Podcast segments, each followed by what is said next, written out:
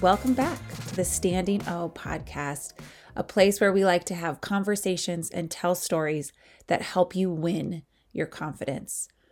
Um, I have been having a lot of conversations lately um, with former teammates and fellow coaches just about how sports today are different from you know back in the olden days or back when we grew up um, i grew up in in the 90s i competed in college in the early 2000s and it was kind of like right on that like i was starting to get facebook and um, have my own laptop. It was like, you know, where technology was starting to come more handheld. It still wasn't quite there yet. I know that makes me sound like some big old grandma, but I really think that not the sport itself has changed, but it's our access to it.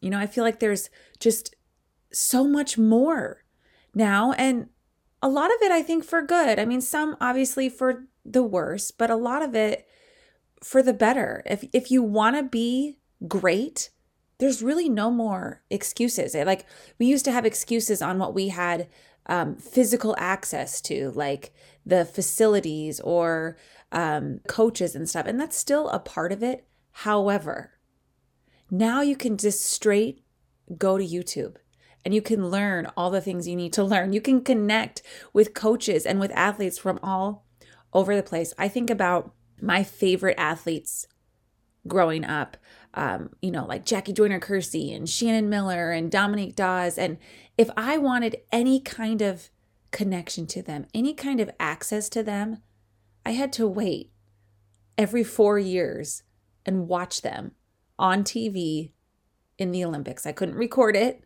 couldn't save it. I had to be present live to watch it. And then my other favorite thing to somehow feel connected to them was the Sports Illustrated for Kids magazine because you know they had pictures in it they had trading cards and it kind of felt like more like it was just for me because they were talking straight to kids but now now you can connect with your favorite athletes um, on instagram like you can see their personal feelings, their personal thoughts, the, the things that they do day in and day out. And then you can search them on YouTube. You can watch all kinds of their videos. And while sports today, girls' sports still are less prominent in the media, there's just there's track on TV now. There's tennis on TV. There's golf and there's, you know, all these kinds of Olympic sports, snowboarding, all the things.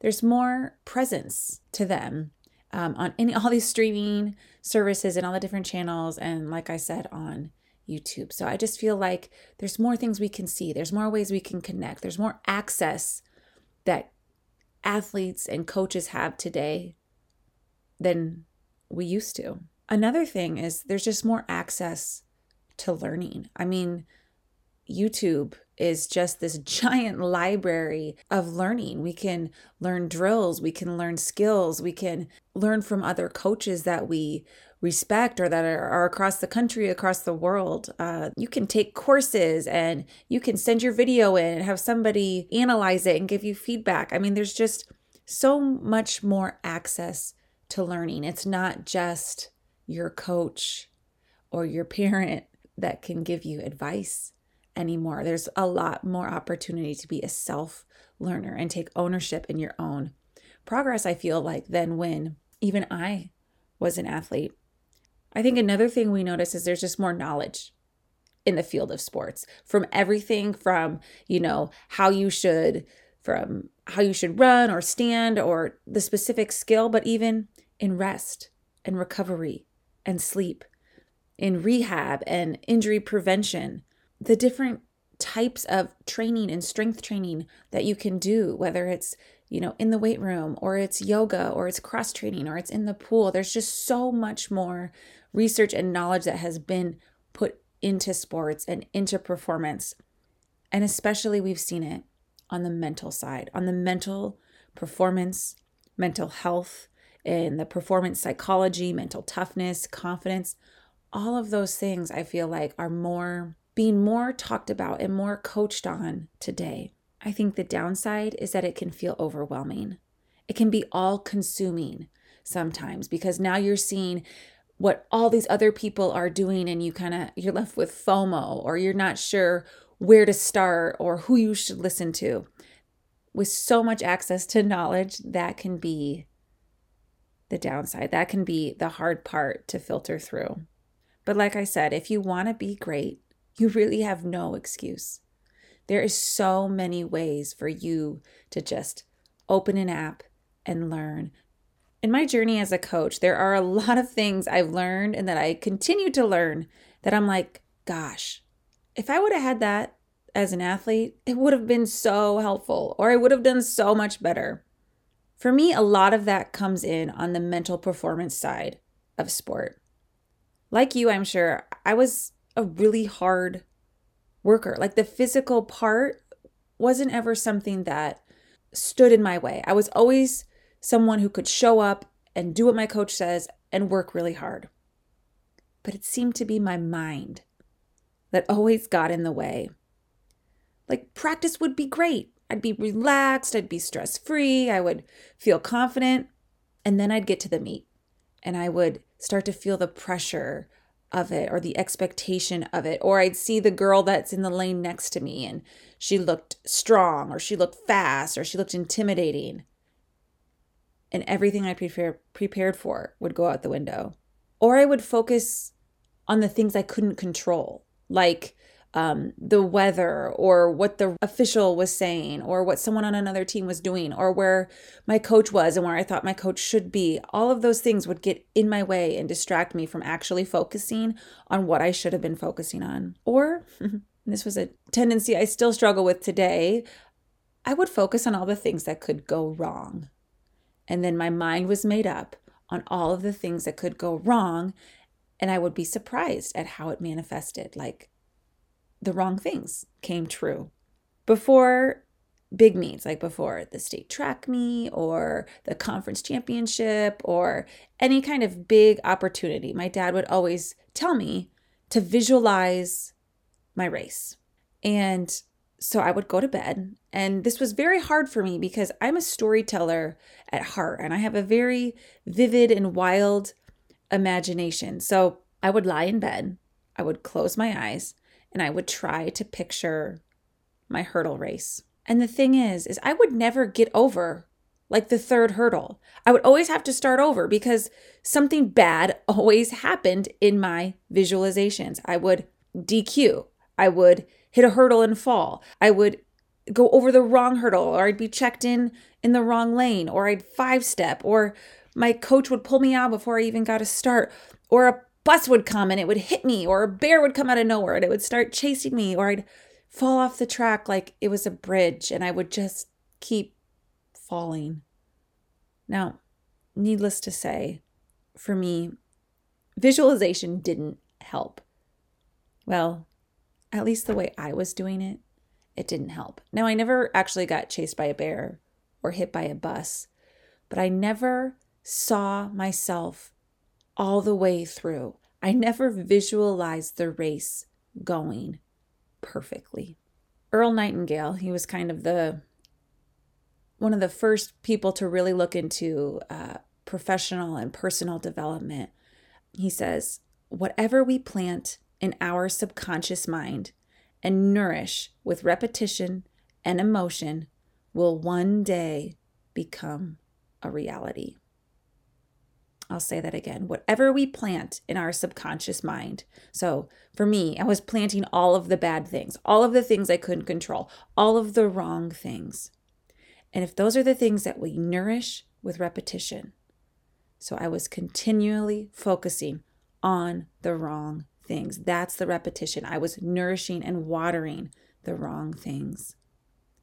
Then one day that becomes a reality. So back then I was surprised. I was always flabbergasted and always upset by the wrong thing coming true, by my best race not happening in a competition, but happening in practice. Why? Well, I know now because I was nourishing and repeating the bad thing. I was watering the bad seed. It's no wonder I would walk into a competition emotionally spent and scared because I was nourishing and watering the wrong thing. I was not nourishing and watering and repeating the confidence, the perfect race, the good thing. So, how do you plant your good seeds? With so much information out there, it can be overwhelming because you can feel like you have to do it all. So, I thought that today in this episode, I am going to give you a simple activity, a simple way to focus on the nourishing the right things, the good seeds, and to help you walk into a competition feeling prepared, feeling confident, and feeling ready.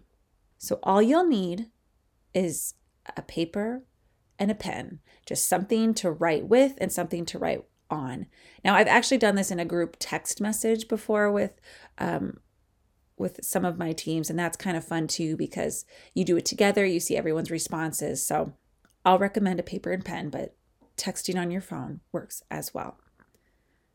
And all you have to do is you have to answer this question What could go wrong? Yes, you need to answer the question What could go wrong? And then you literally list absolutely everything that comes to your mind when you think of that question What could go wrong? This list can be tiny little things like hair ties breaking or wardrobe malfunctions or, you know, forgetting your shoes. It can be bigger things like getting disqualified or hitting a hurdle. And it can be those obscure things like buses and bears. Write it all down. You'll be surprised at all of the worries that you carry around with you, all those little tiny seeds that are inside of you, whether subconsciously or consciously being fed. There is just something cathartic about getting it out of your brain and putting it on paper and pen. This is why, for me, just laying in my bed visualizing didn't work because it didn't go anywhere. It just stayed inside me. And then I would sleep on it and I would have these horrible dreams, right? Whereas when I have a pen in my hand and a piece of paper, I'm getting it out. And then I'm literally folding it, closing it, and putting away. It is no longer inside me, it is out and it is somewhere safe. So, paper and pen, what could go wrong? And list it all out. Because once it's out, it's out. And that seed of that story is no longer growing in your mind. And then once you've done that, once you've answered that question, what could go wrong, and you've got, you know, your dozens to hundreds of things that could go wrong. Now, you can keep it on a piece of paper. You could tear that piece of paper up. You could fold it up and throw it away. You could flush it. You could burn it. You could just get it away. Whatever works for you to help you feel better, do it. What could go wrong? And then, don't forget this part. Now answer the question what could go right? What could go right? and then list it all. I run my fastest time ever. I win my competition. I make the last second shot. Our team plays together, our team plays composed.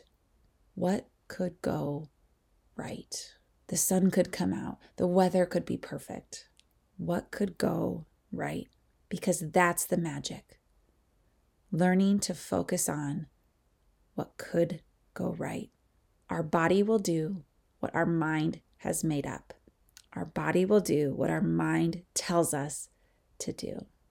Focus on what is right. Focus that energy on what could go right. You'll be surprised at how much better you show up, how much energy you've conserved because you're focused and you're composed and you know that things could go right and that things will go right.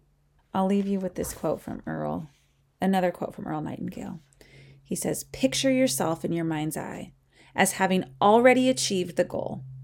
See yourself doing the things you'll be doing when you've reached the goal. See yourself lifting up that trophy.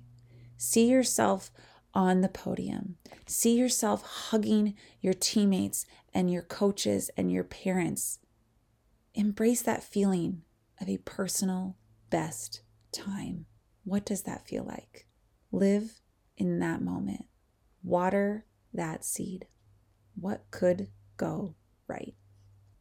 I'd love to hear how this activity works for you. So email me, message me on Instagram. I'd love to, even if you need to just tell somebody all the things that could go wrong and then all the things that could go right, I'd love to be the person that that hears them and then also affirms you in all of the things that will go right. I just want to take this time and just say thank you for for tuning in and for being a part of the Standing O podcast. I, I think about this is one of the things.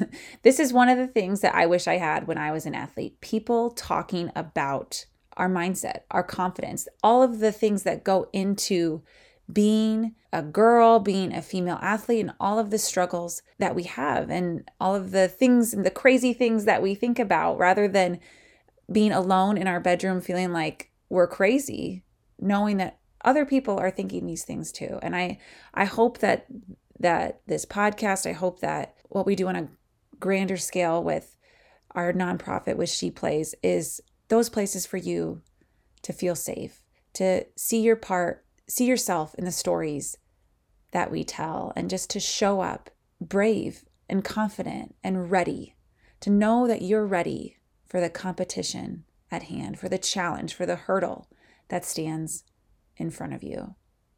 So, thank you for tuning in and thank you for letting me be a part of your athletic journey. Um, this is going to be our final episode of season one of the Standing O podcast. I am entering into the championship part of my season as a coach.